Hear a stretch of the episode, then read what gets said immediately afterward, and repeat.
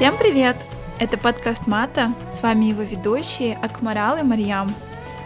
Это подкаст о личностном и профессиональном развитии.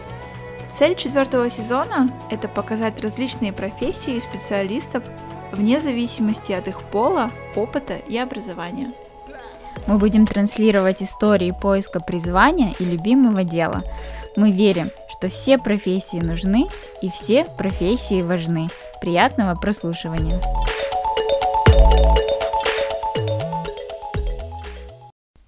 Всем привет, и это 66-й эпизод подкаста Мата. Сегодня у нас в гостях Алена Ткаченко. Алена является соосновательницей и CEO стартапа Номи. Стартап Номи разработал персональный Wi-Fi раутер, который представляет собой быстрое и безопасное подключение к интернету по всему миру, а также представляет из себя еще и беспроводную зарядку. Алена рассказала, какие навыки ей понадобились для того, чтобы запустить стартап, а также каково быть девушкой в Казахстане, являющейся CEO стартапов в сфере технологий. Мы также разобрали, в чем заключается ее успех коммуникационных скиллов. Этот эпизод получился очень интересным и богатым на полезные инсайты. Привет, Алена! Спасибо еще раз, что согласилась поучаствовать в нашем подкасте. Мне очень приятно. Я давно слежу за твоей карьерой и восхищаюсь твоей деятельностью. И мой первый вопрос будет таковым. Твое образование, оно вообще изначально было, как я поняла, в менеджменте, и твой опыт работы был в корпорациях, ты работала в Procter Gamble, и после этого ты совершила такой интересный пивот своей карьеры в сторону технологий. А, насколько я знаю, ты была соосновательницей организации Love to Code, и затем как бы ты основала свою нынешнюю э, компанию Nomi. Можешь, пожалуйста, рассказать, почему именно произошел такой пивот? А, привет, привет. Ну, во-первых, спасибо большое, что позвала. А, про пивот. Я, я не думаю, что это пивот. В целом я обычно говорю про то, что с детства мне была интересна и математика, я ее очень любила, и физика в более старших классах. И там, когда по-моему, в классе в шестом или, может быть, в пятом у меня папа принес домой первую книжку, и это был Клиффорд Саймак, и она называлась «Прелесть». Я познакомилась с научной фантастикой, ну и, в принципе, с направлением фантастики. И вот, мне кажется, это все, оно очень про технологии, поэтому mm-hmm. Ну, я, наверное, не склонна смотреть на все как на пивот-пивот. Mm-hmm. Скорее, я просто там медленно, но верно а, пришла к технологиям, а, столкнулась с ними и в школе, потом а, в университете очень любила эконометрику. Потом, когда работала в Прокторе, я занималась e-commerce, много работала с Гуглом и с Яндексом, с командами в России. Mm-hmm. Ну и просто обращала внимание на то, что технологии развиваются на порядок быстрее, чем рынок FMCG. Угу. Очень интересно, получается, как бы твоя карьера и весь твой жизненный путь потихонечку тебя подводил э, к тому, чтобы перейти в IT. А, были ли у тебя какие-то ну, уже... Ну, ну знаешь, мы, мы все умные. Да. Я Но говорю, вы... мы, мы все умные, когда оно случилось, э, да. а когда, когда оно происходит, ну, ты не всегда замечаешь паттерны. Да, а вот такой вопрос, у тебя были ли какие-то IT-навыки, а, до именно основания Love to Code и Nomi? И если да, то какие? А если нет, то чего ты прям чувствовала очень сильно, чего тебе не хватало. Это могут быть и прикладные скиллы, и, знаешь, могут быть какие-то софт-скиллы. Я понимаю, что это очень такой достаточно обширный вопрос, но именно с той точки зрения, которой я сужу, это в, нашем, в наших подкастах очень много гостей, которые каким-то образом связали свою жизнь с технологиями, но при этом до этого не владели образованием в IT, да, или опытом в IT, и мы пытаемся разобрать этот вопрос по полочкам именно в том плане, что вот чего именно не хватает там, не знаю, коудинга или там, я не знаю, менеджмента или общения. Вот э, очень интересно у нас был, э, были гости, когда они рассказывали то, что девушки основали стартап, и у них не было опыта в IT, но им пришлось нанимать разработчиков, и мы именно разобрали тот вопрос, как нанять разработчиков, не имея понятия вообще ничего в технологиях. То есть вот такие моменты. Ну, Смотри, я, я, наверное, скажу тогда непосредственно про IT-специфику, а, потому что ну, бизнес-специфика, она все-таки, наверное, не, не так сильно про меня. У меня какие-то базовые свои скиллы были, а, с момента корпоративной работы, а в технологиях а, нет, у меня не было какого-то предварительного опыта. Более того, школьная информатика, она сильно мимо меня прошла. Mm-hmm. И mm-hmm. я помню только то, что там Visual Basic это какая-то ужасная, скучная штука, но если ты быстро сделаешь что-то, то тебе дадут поиграть в контру. А, да, вот, да, да. вот мои воспоминания с урока информатики. Наверное, я столкнулась более-менее с э, такой вот э, чистой айтишной историей, когда мы с ребятами из Лофтукода э, запускали сайт, и, как всегда, вот ты можешь быть замечательной IT-компанией, но, но у тебя нет сайта, да, и у тебя нет человека, который этот сайт делает, потому что тебе немножко не до этого. А, я делала сайт на конструкторе, Mm-hmm. И я очень сильно хотела сделать определенную заявочную формочку, а именно такого шаблона, я не помню, на чем непосредственно делала сайт, может быть, на тильде, может быть, еще mm-hmm. на чем-то. Но вот там не было такого шаблона. И я сижу и так, и сяк, и еще как-то попробовала. В, в конце концов, мне просто очень сильно это разозлило, и я подумала, что м, окей, хорошо, я пойду и сделаю сайт сама, где можно делать какие угодно формочки. пошла, а, открыла видео на YouTube, а, написала там создание веб-сайтов, HTML, CSS, там, не знаю, jQuery, и вот с этого начала знакомиться, наверное, с, сначала с версткой, а потом, ну, чуть-чуть еще с питоном, но совсем на минималках. Mm-hmm. А, что мне это дало? Ну, я думаю, что в принципе даже понимание того, как работает верстка, оно дает э, а, понимание того, что это все алгоритмы. Ну, то есть mm-hmm. базово все сводится к алгоритмам, и неважно, ну, на чем ты кодишь, а, если ты понимаешь структуру и логику кода хотя бы примерно, ты уже можешь с программистами говорить э, на относительно там, их языке, да. и, ну, и, и понимать, насколько задача сложная, простая. Ну, то есть вот я, я бы сказала, что мне очень помогло мое желание разобраться в верстке, и mm-hmm. плюс мне очень сильно помогало то, что я никогда не парилась, что я не знаю, или я там я не прогер. А у меня всегда была концепция, что ну ладно, хорошо, сейчас не знаю, но узнаю, или там пойму, или услышу. Mm-hmm. Это никогда не было проблемой. А вот очень многие фаундеры, в особенности IT-компании, естественно, они, когда начинают свои компании, очень маленький процент фаундеров имеют какой-то, знаешь, уже огромный багаж там знаний, навыков, скиллов и так далее. Но одну вещь, которую я очень часто слышу, которую все фаундеры озвучивают, там во всяких, знаешь, интервью очень уже крутых э, стартапов и так далее, это то, что у них есть самый главный навык, который они считают самый главный, это умение быстро учиться. И вот у меня такой вопрос: считаешь ли ты себя э, человеком, который быстро учится? Вот, судя по тому, что только, только что ты сказала, что ты там открыла видео и сама там начала все это делать, и какие у тебя есть свои какие-то секреты, да, или типс, которые ты применяешь для того, чтобы быстро осваивать какой-то навык, если он тебе очень нужен в твоем бизнесе? Ну, знаешь, я думаю, что моя история, она может быть не столько про а, быстро-быстро осваивать, как про mm-hmm. искреннее любопытство. Ну, то есть мне mm-hmm. правда очень много вещей интересны. Мне там, ну, правда интересно и как, э, я не знаю, молоко а, из коров выдаивают автоматы, и как брусчатку кладут, и как а, дрова нужно рубить, чтобы камин топить, и как там, я не знаю, fashion-тусовка сейчас работает. То есть а, я думаю, что если какая-то вещь интересна, и ты правда сильно хочешь в ней разобраться, то ты, ну, по умолчанию быстро научишься. То есть ты найдешь mm-hmm. людей, которые в этом эксперты, а, ты там что-то почитаешь, а, ты а, попробуешь что-то сделать. Я, я думаю, часто проблема в том, что ну, как бы какие-то вещи неинтересны, и поэтому ну, не хочется копаться. То есть mm-hmm. вот для меня, наверное, история она в этом. Ну и плюс для меня всегда работает правило, что не надо изобретать э, колесо, очень mm-hmm. много вещей уже сделано, очень много вещей продумано. И если рядом есть ребята, которые этот этап прошли, это вообще замечательно, у них надо учиться. А если их нету, то нужно просто хорошо гуглить.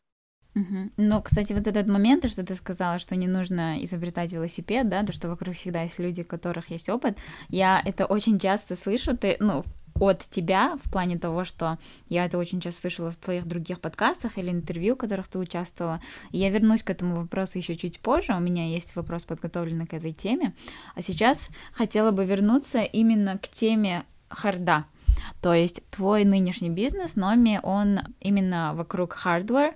И на самом деле, когда я впервые тебя услышала, меня поразило даже не столько то, что ты там девушка CEO в IT-компании еще и в Казахстане, меня больше всего поразило то, что ты именно CEO компании Харда, потому что неважно, как, в какой то стране или там, я не знаю, какой у тебя опыт и так далее, каждый раз, когда это что-то связано с hardware, все знают, что это жутко сложно, нужно огромный капитал, огромное терпение, и, наверное, первый такой вопрос — это как вы решились именно на hardware, именно не история того, как создалась Номи, а был ли вопрос того, что это будет связано с hard ом, когда-то каким-то, знаешь, знаешь, а, препятствием для вас или точкой сомнения? Ну, знаешь, у меня есть хорошая фраза на этот счет э, и, и на много других счетов. Э, слабоумие и отвага. Ну, то есть вот иногда, когда ты э, не думаешь, прям очень-очень-очень много и не знаешь, насколько это сложно, а я, например, ну, не знала, насколько это сложно, когда начинала, то начинать проще. Мне кажется, если бы, начиная, я знала все, что знаю сейчас, вполне вероятно, что я, в принципе, не, не, не полезла бы в эту сферу. Ну, mm-hmm. а так я не знала. Ну да, значит, повезло, что ты не знала об этом. А вот при начинании твоего стартапа ты все-таки как бы вернемся к тому вопросу, что ты девушка, и очень часто девушек в технологиях, я как бы сама девушка в технологиях, и я тоже на свою данную позицию э, я работаю в кибербезопасности, я пришла без, э, ну, в общем, абсолютно без никакого опыта в IT, то есть я учила математику в школе, и даже я языки программирования никаких не знала, в общем, абсолютно ничего, и сама сталкивалась с синдромом самозванца в самом начале своей карьеры, и все равно, когда ты работаешь в мире мужчин и постоянно вертишься в кругу, где 90% мужчин вокруг тебя, то есть э, рано или поздно ты хотя бы на секундочку столкнешься с этим синдромом, я считаю. Э, были ли у тебя какие-то такие моменты в карьере, когда ты была не уверена в своих э, э, скиллах, или у тебя был какой-то burnout, и ты хотела все забросить. Почему я именно назвала мужчин? Это, наверное, потому что чаще всего в IT у девушек синдром самозванца исключается из-за того, что ты крутишься в а, кругу мужчин, но это как бы не, не прямая корреляция, да, понятно. Это может просто чисто от тебя лично исходить. То есть не обязательно это привязка к мужчинам, но я это назвала, потому что, наверное, это мой личный был опыт. И, и burnout это, наверное, такой саб-вопрос, потому что бывает, что если ты недоволен своей карьерой, то это может привести к какому-то бурнауту. То есть были ли в целом какие-то критические моменты у тебя в карьере, наверное, когда ты была неуверена, сомневалась, хотела бросить или что-то подобное, и как ты из этого вышла? Да, конечно, были. А, ну, причем бывают моменты, а, я бы сказала, просто сложные, где где да, сложно, где не все сразу получается, где ты сталкиваешься с проблемой какой-то, но при этом, ну, допустим, у, у тебя есть стопроцентная вера в команду, в светлое будущее, в продукт, ну, в то, что ты делаешь. И я бы сказала, что это такой очень э, неприятный процесс, но он mm-hmm. как будто более простой. А, ну, более простой с точки зрения того, что у тебя какие-то ценностные основы, они не шатаются, а, ты просто должен правильно о себе заботиться. А, понятно, что это тоже приходит там с опытом. У, меня реально был период, ну вот я, вспоминаю, я была еще тогда в Штатах, когда я скачала по совету своего друга а, Телека Мамутова а, приложение, которое приложение там чат-бот э, и общается с тобой, когда у тебя депресняк. Ну, mm-hmm. почему? Потому что как бы я устала а, жаловаться друзьям, мне казалось, что это уже too much. Uh-huh. А, родителям, ну, ты не будешь писать э, и, и говорить, блин, ребята, у меня все как-то не очень, ну, потому что они переживать начнут. И ты думаешь, что мне делать? И вот uh-huh. тогда мне чат-бот этот здорово помог. Но э, ну вот сейчас я понимаю, что такие штуки, они, э, я понимаю, когда они у меня случаются, и я их могу более-менее там менеджить, не знаю, расписание правильно составлять, отдыхать вовремя, там еще какие-то штуки делать. Более сложная вещь была, когда эм, случился ковид, mm-hmm. и э, у нас продукт тревельный, он про тревел рынок, а, mm-hmm. а тут у тебя все, весь тревел просто сдох и mm-hmm. как бы ну, даже сейчас мы смотрим статистику, там до 2024 года ну, обещают recovery, и то непонятно ну, в каких масштабах и так далее, и так далее.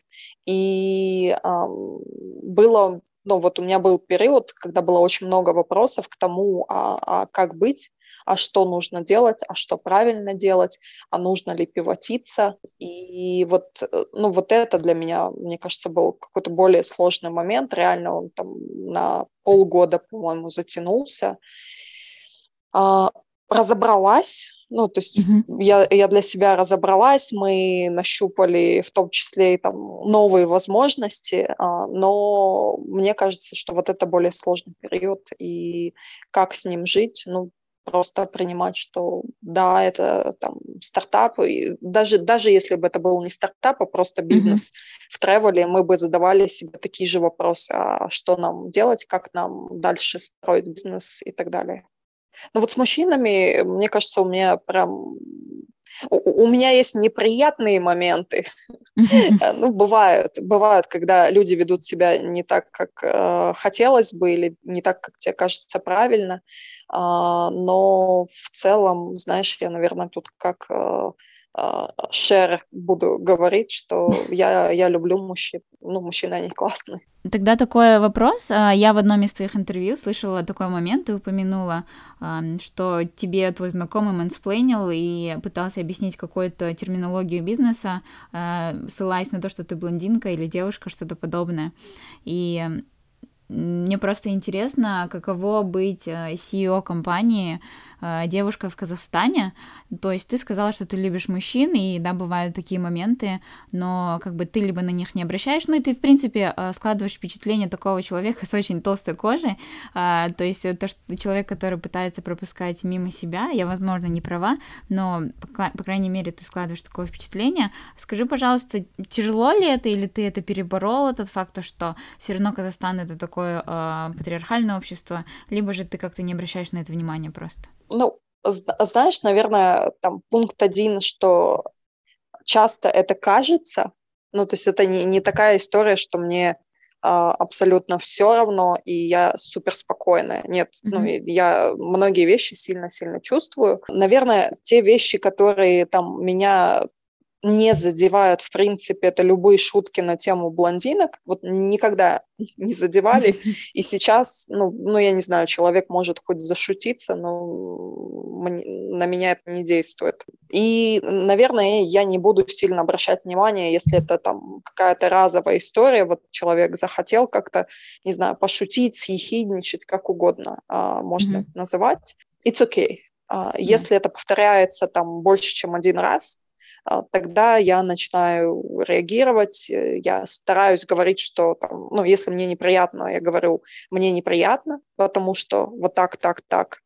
А, но, конечно, а, бывают ситуации, где, знаешь, вот у меня включается такая обида, mm-hmm. обида на то, что могло бы быть по-другому, но mm-hmm. почему-то именно так. И в этом плане я, наверное, идеалист, э, потому что мне, ну, как бы я не хочу говорить, что это Казахстан, тут патриархальное общество, поэтому давайте как-то с этим мириться и жить, да, то есть я, mm-hmm. я, я бы хотела, чтобы а, было по-другому, и я хочу, чтобы ну, по-другому было как можно чаще. Поэтому я стараюсь какие-то вещи объяснить, угу. показать, сказать о них. Но иногда это такая непростая не, не штука. Да, абсолютно с тобой согласна. Кстати, если вы не знали, то у Мата есть страничка на Патреоне. Если наш подкаст был чем-то вам полезен, то мы будем очень рады вашей поддержке. Финансовая помощь от патронов идет на улучшение качества звука, поддержку сайта, хостинга подкаста и многое другое. Спасибо всем нашим патронам. И это вот, кстати, этот момент очень хорошо подводит к моему вопросу про твои вот коммуникационные скиллы. Э, что я заметила, да, даже сейчас отвечая на этот вопрос, ты говоришь, что ну, чаще всего ты пытаешься объяснить человеку, показать. И мне показалось э, то, что у тебя очень круто развиты коммуникационные скиллы. И почему я это говорю? Опять же таки, потому что каждый раз, когда тебе интервьюер, например, задает вопросы, э, какие-то такие моменты, ты всегда говоришь о том, что нужно всегда обращаться к людям, которые знают, у которых есть опыт, нужно с ними коммуницировать, нетворкиться, то есть это очень часто проскальзывает, и мне э, очень интересно, как ты развила в себе эти коммуникационные скиллы, потому что они реально у тебя, мне кажется, на очень хорошем уровне, и было ли это твоей целью, либо ты всегда была таким очень открытым человеком, который всегда пытался нетворкиться, как-то налаживать связи с людьми и так далее? Окей, ну, во-первых, я, наверное, все-таки там себя больше считаю интровертом, mm-hmm. а, и мне важно а, быть одной, мне важно быть а, на природе. А, я могу стать, если людей слишком много. Yeah. А, то есть э, я, я думаю, что какая-то часть навыков, она, наверное, выученная, ну или такая, ну, обусловленная тем, что это работает, да, то есть это не, не, не то, что я там люблю, не знаю, тусить с людьми 24 а, на 7. А, я, смотри, я, я не училась специально а, тому, как, как лучше общаться с людьми. Мне кажется, что у меня в голове просто, ну, есть такой концепт, что люди в целом хорошие, люди mm-hmm. в целом открытые, люди в целом готовы тебе помочь. И поэтому меня никогда ну, не смущал такой момент, что ой, нельзя кому-то написать, потому что он там слишком важный, или потому что он слишком занят, или она там, не знаю, а, руководитель чего-нибудь. А, у меня в голове живет концепция, что, ну, если я напишу конкретно, что мне надо, Mm-hmm. Не там «Здравствуйте, привет». У, у меня есть прям категория людей, которые любят, э, знаешь, в, в Инстаграм писать mm-hmm. «Привет, можно вам задать вопрос?» И все. И дальше человек не пишет. И я просто сижу и думаю, блин, ребят, вы серьезно думаете, что я сейчас ну, отвечу да, добрый день, конечно, задавайте мне вопрос, что вы хотели спросить. Mm-hmm. А, ну, то есть, если ты нормально формулируешь вопрос, люди отвечают. И я помню, я как-то ну, писала реально там 20 топовым европейским женщинам в сфере технологий, мне человек 10 а, ответила, и там, ну, с ценным количеством я еще потом поговорила. Ну, просто потому, что у меня не было вот этой паники на тему да. «О, боже, мне не ответит». Ну, не ответят, не ответят, ничего страшного.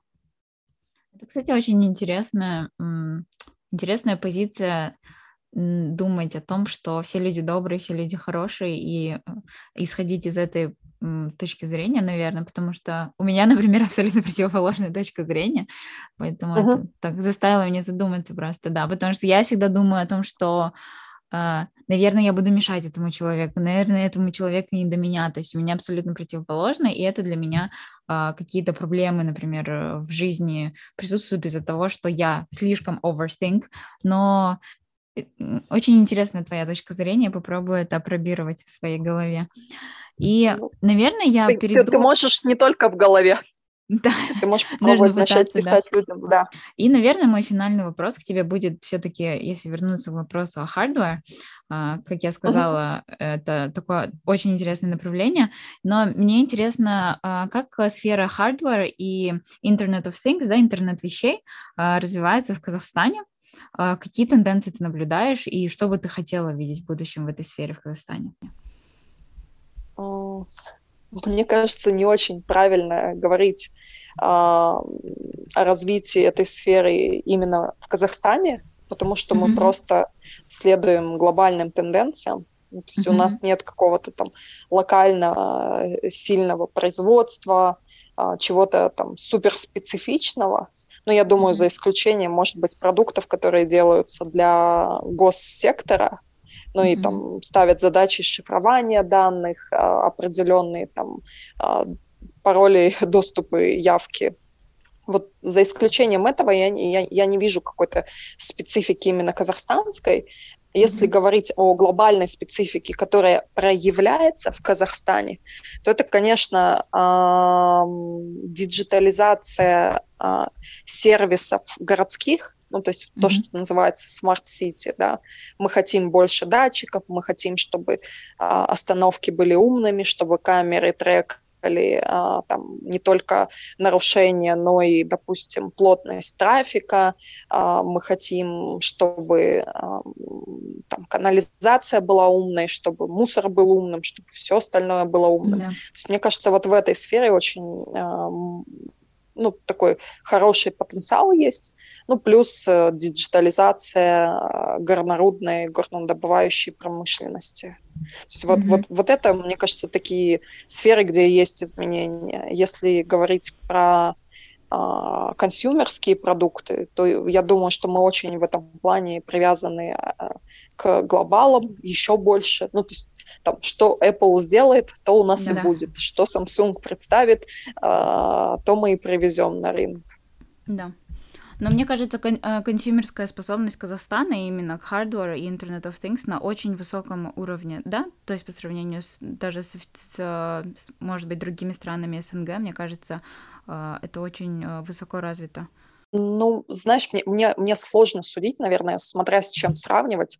В целом у нас рынок, он немножко похож на наверное, вот э, африканские и азиатские рынки с точки зрения того, что какие-то технологии, да, у нас они приходят очень быстро. Ну, то есть в, в тех же самых Штатах или в Европе очень много может быть легаси систем старых, устоявшихся, да. которые тяжело поменять. А, у нас просто потому, что там ничего не было до какого-то момента, а, приходит сразу что-то новое. Вот ну, в этом плане, я думаю, а, наверное, мы с тобой во взглядах совпадаем. Угу. Хорошо. Спасибо большое, Алена. Мне было очень приятно с тобой поговорить. Было безумно интересно послушать именно твою точку зрения по поводу того, какие скиллы нужно в себе развивать при начале так бизнеса, да, то есть стартапа. И э, мне было безумно интересно послушать про твои, э, про твои коммуникационные скиллы, как я сказала, как ты, наверное, поняла. Я uh-huh. очень ими восхищаюсь, и вот, я очень рада, Спасибо. что мы с тобой наконец-то познакомились, э, ну, не вживую, но хотя бы по звонку. Э, я желаю Номи и тебе лично э, всего самого наилучшего, желаю вам развить бизнес до того международного уровня, который ты себе представляешь это э, в голове. И Супер. да, только успехов. Спасибо большое. И вам успехов с подкастом. Всем спасибо, что были с нами. На этом наш эпизод подходит к концу. Не забывайте подписываться на нас в социальных сетях и писать нам, если у вас есть вопрос, отзыв или предложение для эпизодов. До следующих выпусков.